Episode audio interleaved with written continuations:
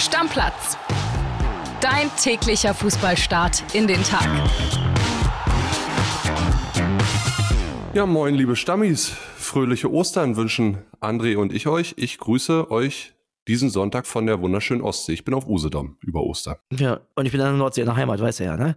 Und ich würde sagen, wir verlieren keine Zeit, wir gehen direkt los mit der Bundesliga.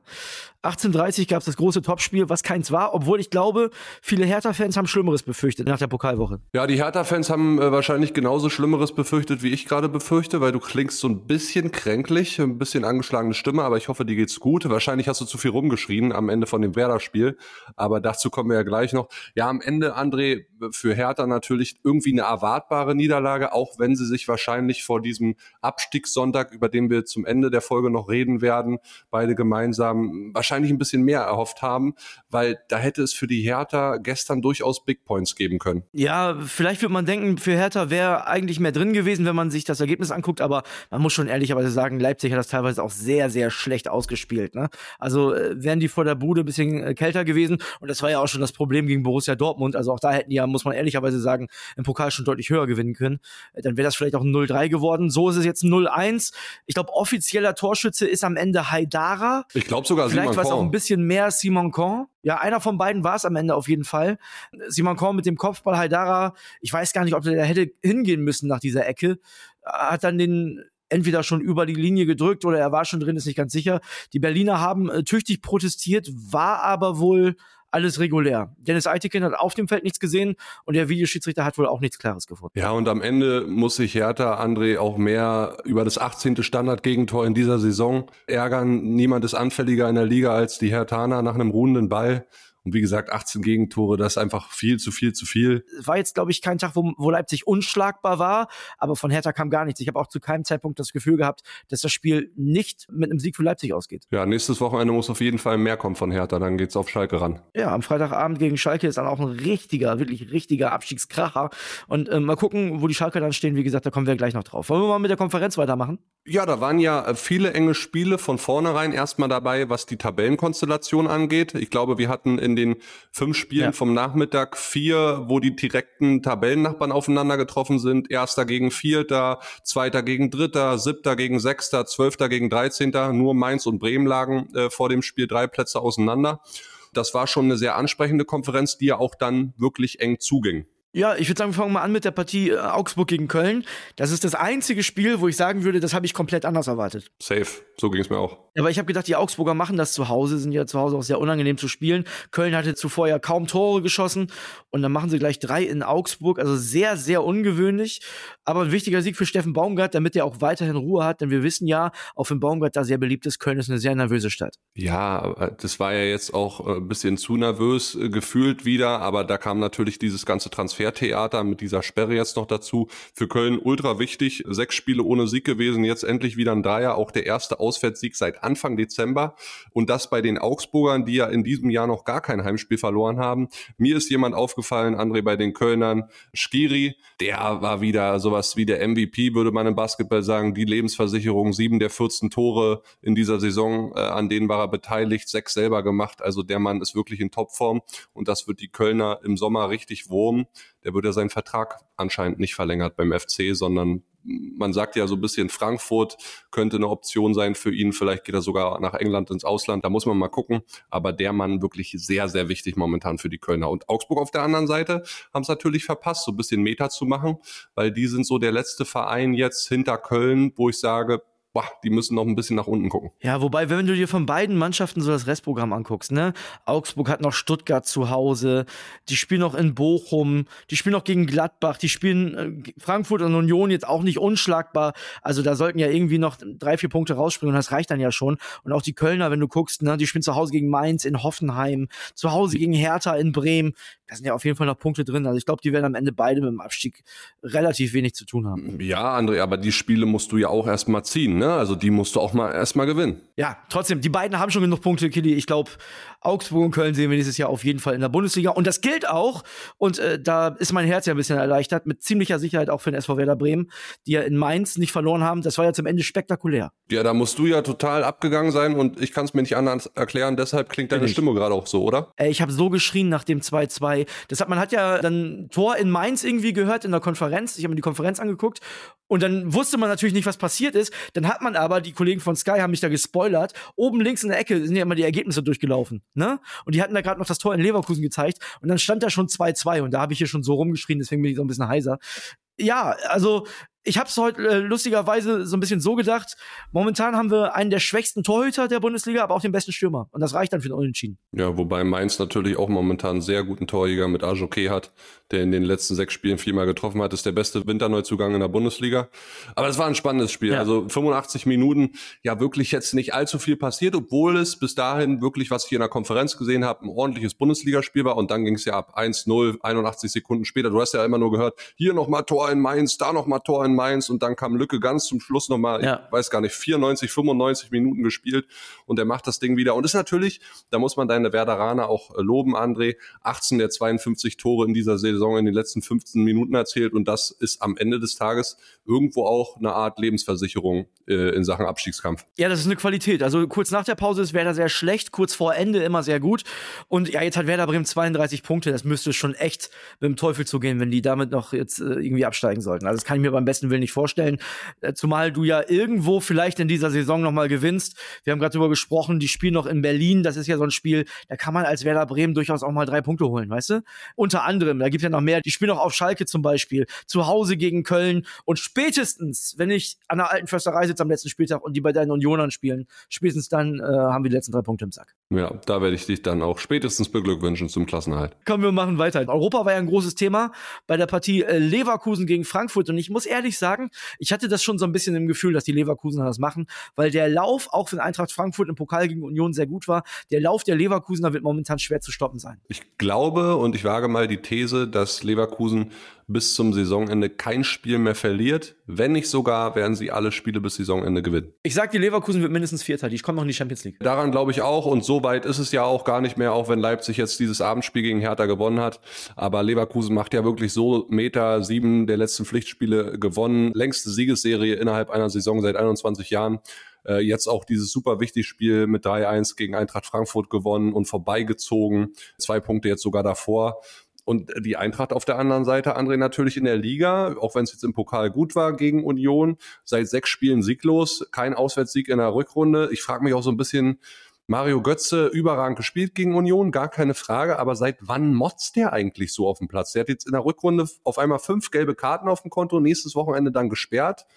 Hm. Ja. Weiß ich nicht, was ist bloß mit dem Jungen? Warum, äh, also der ist ja jetzt nicht bekannt, irgendwie so ein Aggressivleader auf dem Platz zu sein. Der ist ja eher ein entspannter, ruhiger Kerl. Äh, weiß ich auch nicht, aber weißt du, an was mich das bei Eintracht Frankfurt extrem erinnert? An die letzte Saison. Ne? Also auch da Euroleague dann durchmarschiert, in der Liga komplett schleifen lassen, sind dann am Ende Elfter geworden.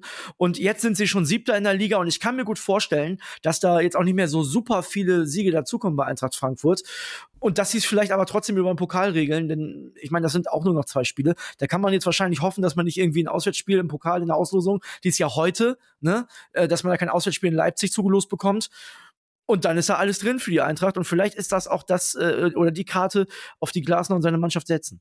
Ja, dann müssen sie sich alle aber noch mal ein bisschen straffen. Äh, das dritte Gegentor, wo Jakic den Ball irgendwie durchlässt und denkt, Trapp kommt ihm ein bisschen entgegen oder er hat da keinen Gegenspieler, der in die Tiefe läuft, was ja dann mit Asmun deutlich anders war. Das darf dann nicht passieren. Dann spricht Oliver Glasner als Trainer auch zu Recht von einer Wackelabwehr, von einer Scheißabwehr. Da hat Eintracht einfach Probleme.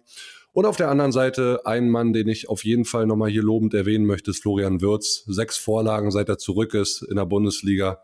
Schöne ja. Steckbälle, die 1-0, 2-0 äh, herbeigeführt. Also der Mann kommt langsam aber sicher richtig in Form und äh, das kann dem deutschen Fußball hoffentlich ein bisschen mehr Mut machen wieder. Ja, wir klopfen auf Holz hier, ne, denn äh, Florian Wirz, weiß man auch, nach Kreuzbandriss äh, haben einige Leute, gerade wenn man so ein Spiel hat wie Florian Wirz, weißt du, diese kurzen Bewegungen mit viel Tempo-Dribblings, haben einige Probleme gehabt, so zurückzukommen und der scheint wieder in alter Form zu sein. Der scheint nichts eingebüßt zu haben, auch von seiner Spritzigkeit, von, von seinen Hakenbewegungen sehr gut für Bayer Leverkusen, sehr gut für den deutschen Fußball, definitiv. Ja, definitiv, stimme ich dir zu. Nächste Partie, willst du erst, damit du es hinter dir hast, deine Unioner machen oder wollen wir erst auf die Bayern gucken? Wir können mit Union weitermachen. 2-1 verloren in Dortmund.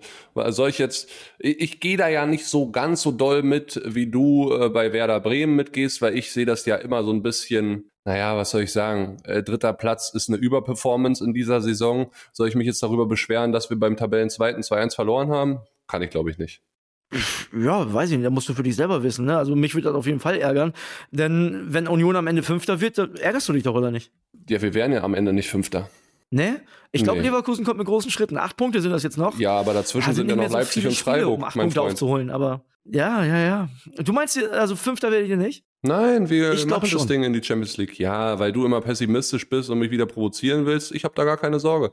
War doch ein ordentlicher Bundesliga-Auftritt Ja, von Union. Sie waren da, als sie das Tor Ja, machen konnten. Alles gut.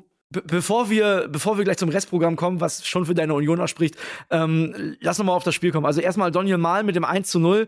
Und da dachte ich eigentlich, der BVB hat sich geschüttelt und macht jetzt weiter, hat es so ein bisschen aus den, aus den Kleidern geschüttelt. War aber nicht so, denn ich, äh, klar, Union hat jetzt in Dortmund nicht so super viele Chancen, aber Kevin Behrens ist auch, muss man sagen, mittlerweile ein solider Bundesliga-Stürmer.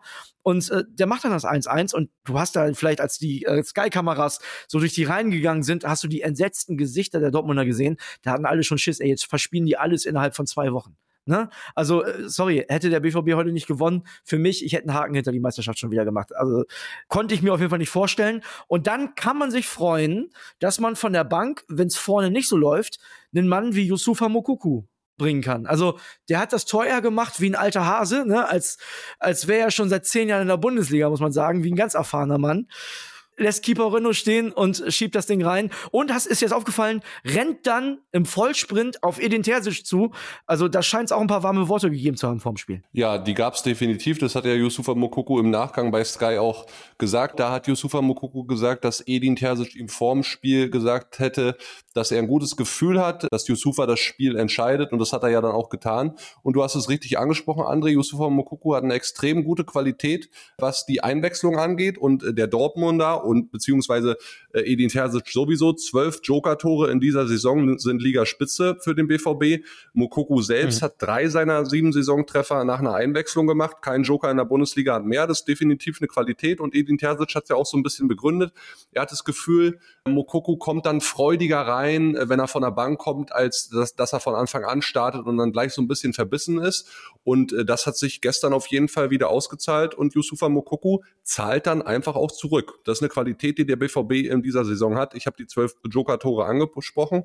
Das macht den BVB auch am Ende erfolgreich und Gott sei Dank bleibt es dabei. Gleichschritt in der Meisterschaft. Ich möchte noch eine Sache erwähnen, André, zweiter Aufreger, wo ich, wo ich hier wieder vorm Fernseher saß auf Usedom und mich wahnsinnig aufgeregt habe. Didi Hamann, Sky-Konferenz vorm Spiel. Hast gesehen? Ne, habe ich nicht gesehen. Der hat gesagt über Jude Bellingham, was Bellingham nicht hat, ist Disziplin. Er will möglicherweise auf die Insel zurück oder zu Real Madrid. Da muss er anders spielen. Bei Dortmund kann er machen, was er will. Er, es traut sich keiner, was zu sagen, weil sie Angst haben, muss ich ganz ehrlich sagen. Lieber Didi Hamann. Denkst du wirklich, Jude Bellingham wäre mit 19 Jahren Vizekapitän und wäre überhaupt Profifußballer geworden und würde überhaupt die Nummer 10 bei den Free Lions bei der englischen Nationalmannschaft tragen, wenn der kein Stück Disziplin hat? Glaubst du das wirklich, lieber Didi Hamann? Da geht mir schon wieder einer ab, weil das wieder diese Moralkeule ist, die da geschwungen wird, weil Emre Can vor einer Woche gesagt hat, ja, Jude muss an einigen Sachen arbeiten, was durchaus das gute Recht von Emre Can ist, das zu tun. Ob er es öffentlich tut Ja, da sind wir ja schon anderer Meinung, ne? Das habe ich ja schon gesagt. ja, da sind wir anderer Meinung. Aber ob er das jetzt öffentlich tut oder in der Kabine, ist jetzt erstmal dahingestellt. Man kann sagen, sprich das doch in der Kabine an, wird er vielleicht schon gemacht haben.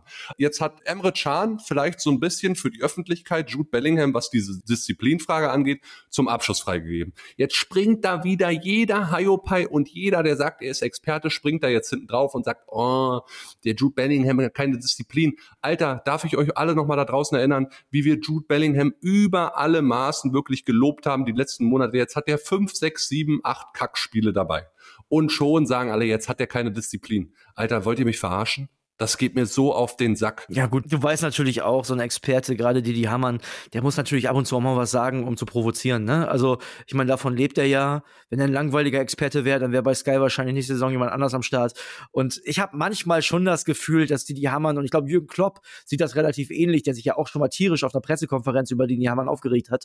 Ich habe manchmal das Gefühl, Didi Hamann sagt was, um besonders doll wahrgenommen zu werden. Ne? Und ja, kann in dem Fall tatsächlich auch gut sein. Damit du dich nicht weiter aufregst, ne, ich wollte noch mal auf deine Unioner und die Champions League zurückkommen. Ich habe mir das Restprogramm angeguckt. Zu Hause gegen Bochum spielen sie noch, zu Hause gegen Werder spielen sie noch, in Hoffenheim, zu Hause gegen Leverkusen in Augsburg. Also da sollten schon noch ein paar Punkte drin sein, um die Champions League klar zu machen. Vielleicht werden sie doch Vierter. Na, wenn du das sagst, dann glaube ich jetzt ja wirklich dran. So. Jetzt, ich, jetzt, bin ich auch für dich optimistisch. Komm, eins haben wir noch. Freiburg gegen die Bayern. Da gab es auch ein bisschen Ärger hinterher, aber lass uns mal erst zum Spiel kommen. Eigentlich sah es aus wie das Pokalspiel. Die Bayern haben das Spiel gemacht, haben das Tor aber nicht getroffen. Man hat schon, korrigier mich, wenn du es anders siehst, deutlich gemerkt, Neuner fehlt, ne? Und für mich, das weißt du ja, ist es nicht Schuppo, der dauerhaft der Neuner beim FC Bayern ist. Das heißt, ich bin mir sicher, da muss zur neuen Saison einer kommen. Einer mit einem richtigen Neuner-Kaliber.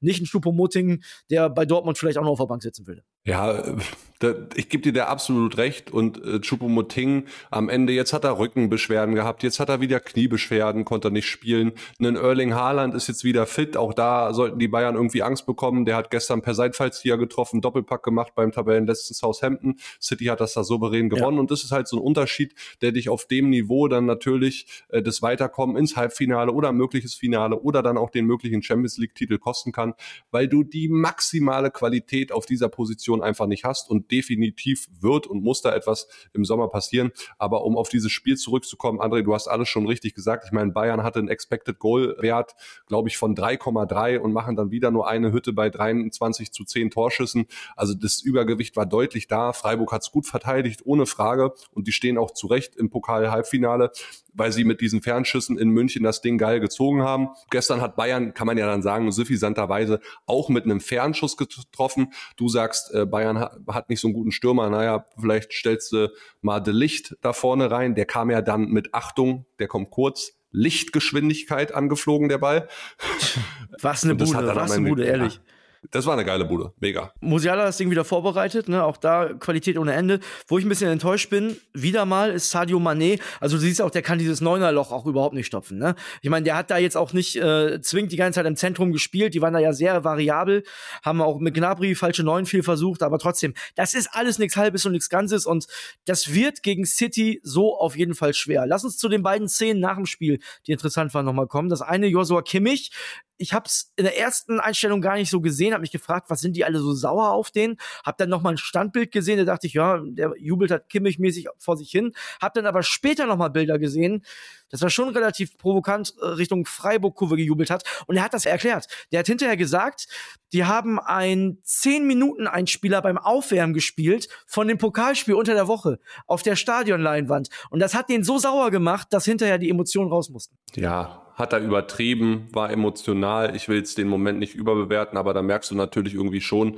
wie viel Druck bei dem persönlich und auch beim FC Bayern momentan auf dem Kessel ist. Und Josua Kimmich ist ja bekannt dafür, dass er sehr, sehr sauer werden kann und äh, dann auch schwer klarkommt mit Niederlagen. Der ist ja dann wirklich sehr, sehr angefressen. Du hörst dann immer, äh, berichten ja auch unsere Reporter, die dann nah an der Mix, so nah an, der, an den Katakomben, an der Kabine dran sind, dass er dann immer wieder rumschreit, Scheiße und so ein Kackspiel und sowas. Und ich will es jetzt aber nicht überbewerten. Das muss nicht sein. Es war auch unfair. Freudig im Stillen, freudig im Heimlichen.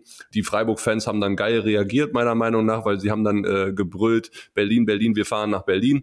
Also auch die wissen sich ja zu verteidigen. Was ja auch abzuwarten bleibt. Ja, und ich fand auch generell die Freiburg-Fans am Anfang, dass sie Benjamin Pavard auspfeifen, weil er da auf dem Elfmeterpunkt vor dem 2 zu 1 Siegtreffer am Dienstag noch versucht hat rumzutrampeln, damit der Punkt da ein bisschen außer Kontrolle gerät und so. Der hat auch seine Pfiffe abbekommen. Also die Freiburger haben da schon dafür gesorgt, dass die Bayern auch ihr Fett wegbekommen. Und äh, dann kannst du so eine Niederlage als SC Freiburg gegen den großen FC Bayern wahrscheinlich auch verkraften, weil du siehst, die Freiburger können Bayern München aktuell sehr, sehr ärgern und auch wehtun. Zweite, etwas schönere Geschichte. Jamal Musiala und Christian Streich, äh, da gab es ja dieses, ja, diesen Nicht-Handshake nach dem Pokalspiel, weil Musiala ein bisschen gefrustet war. Musiala hat ihm äh, das Trikot gegeben, die beiden haben sich umarmt, also da gab es ein Happy End. Ja, also fand ich jetzt auch am Ende des Tages wirklich alles so ein bisschen übertrieben, weil ja auch die Berateragentur im Namen von Jamal Musiala, du glaubst ja wohl nicht selber, dass Jamal Musiala 20.000 Kommentare unter irgendwelche Medienseiten schreibt. Wer mich kennt, weiß, ich war im Tunnel in diesem Moment. Diesen Kommentar haben ja viele auf ihren Social Media Seiten bekommen, Sky und so weiter. Und Christian Streich kriegt dann mein Trikot und so. Da hat die Berateragentur so ein bisschen übertrieben. Am Ende des Tages hat Christian Streich nach dem Spiel auch selbst gesagt, du hast gesehen, die haben sich umarmt, die haben sich zwei, drei Worte ausgetauscht. Am Ende war alles gut. Jamal hat ihm sein Trikot gegeben, abgehakt der Moment. Da, da wurde wieder so viel draus gemacht, weil wir halt einfach äh, in dieser Internetwelt leben. Ja, Kini, wir haben ja heute noch drei Spiele, Karfreitag war ja keins. 15.30 geht's los mit der Partie Gladbach gegen Wolfsburg. Ist für mich ein Unentschieden-Spiel. Ja, Gladbach seit fünf Spielen ohne Sieg, Wolfsburg auf der anderen Seite seit fünf Spielen ohne Niederlage. Ich bin mal gespannt, gab ein bisschen Stress zwischen Omlin, dem Keeper, und Tyram unter der Woche, wie die so auftreten, die Gladbacher, aber ich würde mit dem Unentschieden fast schon mitgehen. Kommen wir jetzt zu den interessanteren Spielen, meiner Meinung nach, weil das ist ja quasi eine Partie im Niemandsland. Vielleicht die Wolfsburger schielen noch ein bisschen nach oben, aber ansonsten geht's ja um nicht viel. 17.30, das erste Abstiegsendspiel. Bochum gegen Stuttgart. Und du weißt ja, ich provoziere ja alle VfL-Fans, damit der VfL dann hinterher guten Fußball spielt. Äh, diesmal kann ich nicht ganz, ganz so provokant sein. Ich tippe da auch auf den Unentschieden. Ich tippe sogar auf den VfL-Sieg. Ich sag dir auch warum. 19 der 26 Punkte, die der VfL auf dem Konto hat, haben sie zu Hause geholt. Äh, für Stuttgart äh, steht wahnsinnig viel auf dem Spiel, weil mit einer Niederlage kann der Abstand auf dem Relegationsplatz schon acht Punkte betragen. Anne Kastropper, besondere Stimmung, alle im Rücken vom VfL, die sind heiß, die Jungs, und ich glaube an Sieg vom VfL Bochum heute Abend. Und dann haben wir noch eins, 1930, und da sollen ja sehr viele Schalker mit nach Sinsheim gereist sein. Also Stadion ist eh blau, aber vielleicht ein bisschen königsblauer als sonst. Ich glaube trotzdem, die TSG Hoffenheim momentan in sehr guter Form. Die haben sich echt gefangen unter Trainer Materazzo. Ich glaube, da gibt's für Schalke am Ende nichts zu holen. Ich glaube an einen Heimsieg für die Hoffenheimer. Was meinst du? Da bin ich auch eher bei dir. Hoffenheim hat natürlich jetzt erfolgreich diesen freien Fall, der nicht mehr aufzuhalten war. Die waren ja schon ganz unten von vier in dieser Saison am Anfang, Platz vier abgerutscht auf 18, zuletzt zwei Siege in Folge. Deswegen sehe ich die auch jetzt ähm, ein bisschen stärker als Schalke 04. Dieser Punkt mit den ganz vielen Fans, also 15.000, das halbe Stadion, es wird ausverkauft sein, wird mit äh, Königsblauen Schalkern besetzt sein und du weißt, Schalker, die können richtig geil Stimmung machen. Das ist so für mich so ein Punkt, wo ja. ich sage, ah, könnte es eventuell doch einen Unentschieden geben? Ich weiß es nicht. Bin, da, da bin ich echt doch so ein bisschen, bisschen unstimmig, aber ich glaube da auch eher an einen Erfolg, so leid es mir tut für alle Schalker äh, bei Hoffenheim. Ja, weil die halt momentan echt so ein bisschen die Mannschaft der Stunde sind, auf jeden Fall der letzten zwei Wochen. Ne? Und Schalke, ja, die haben sich zwar sehr gefangen in der Rückrunde, aber spielerisch holen die jetzt nicht die Sterne vom Himmel. Ja, auf jeden Fall ein spannender Tag. Das wird ein spannender Fußballsonntag. Wir dürfen uns darauf freuen. Wir besprechen das Ganze natürlich morgen wieder. Dann gibt es auch ein paar steile Thesen, denn ja, die Bundesliga geht langsam Richtung Saisonendspurt und da haben wir ein bisschen was zu sagen. Machen wir morgen, Kili, oder? Machen wir auf jeden Fall. Ich melde mich dann wieder von Usedom. Ja, und ich mich von der Nordsee. Deckel drauf. Wunderbar. Tschüsschen. Stammplatz. Dein täglicher Fußballstart in den Tag.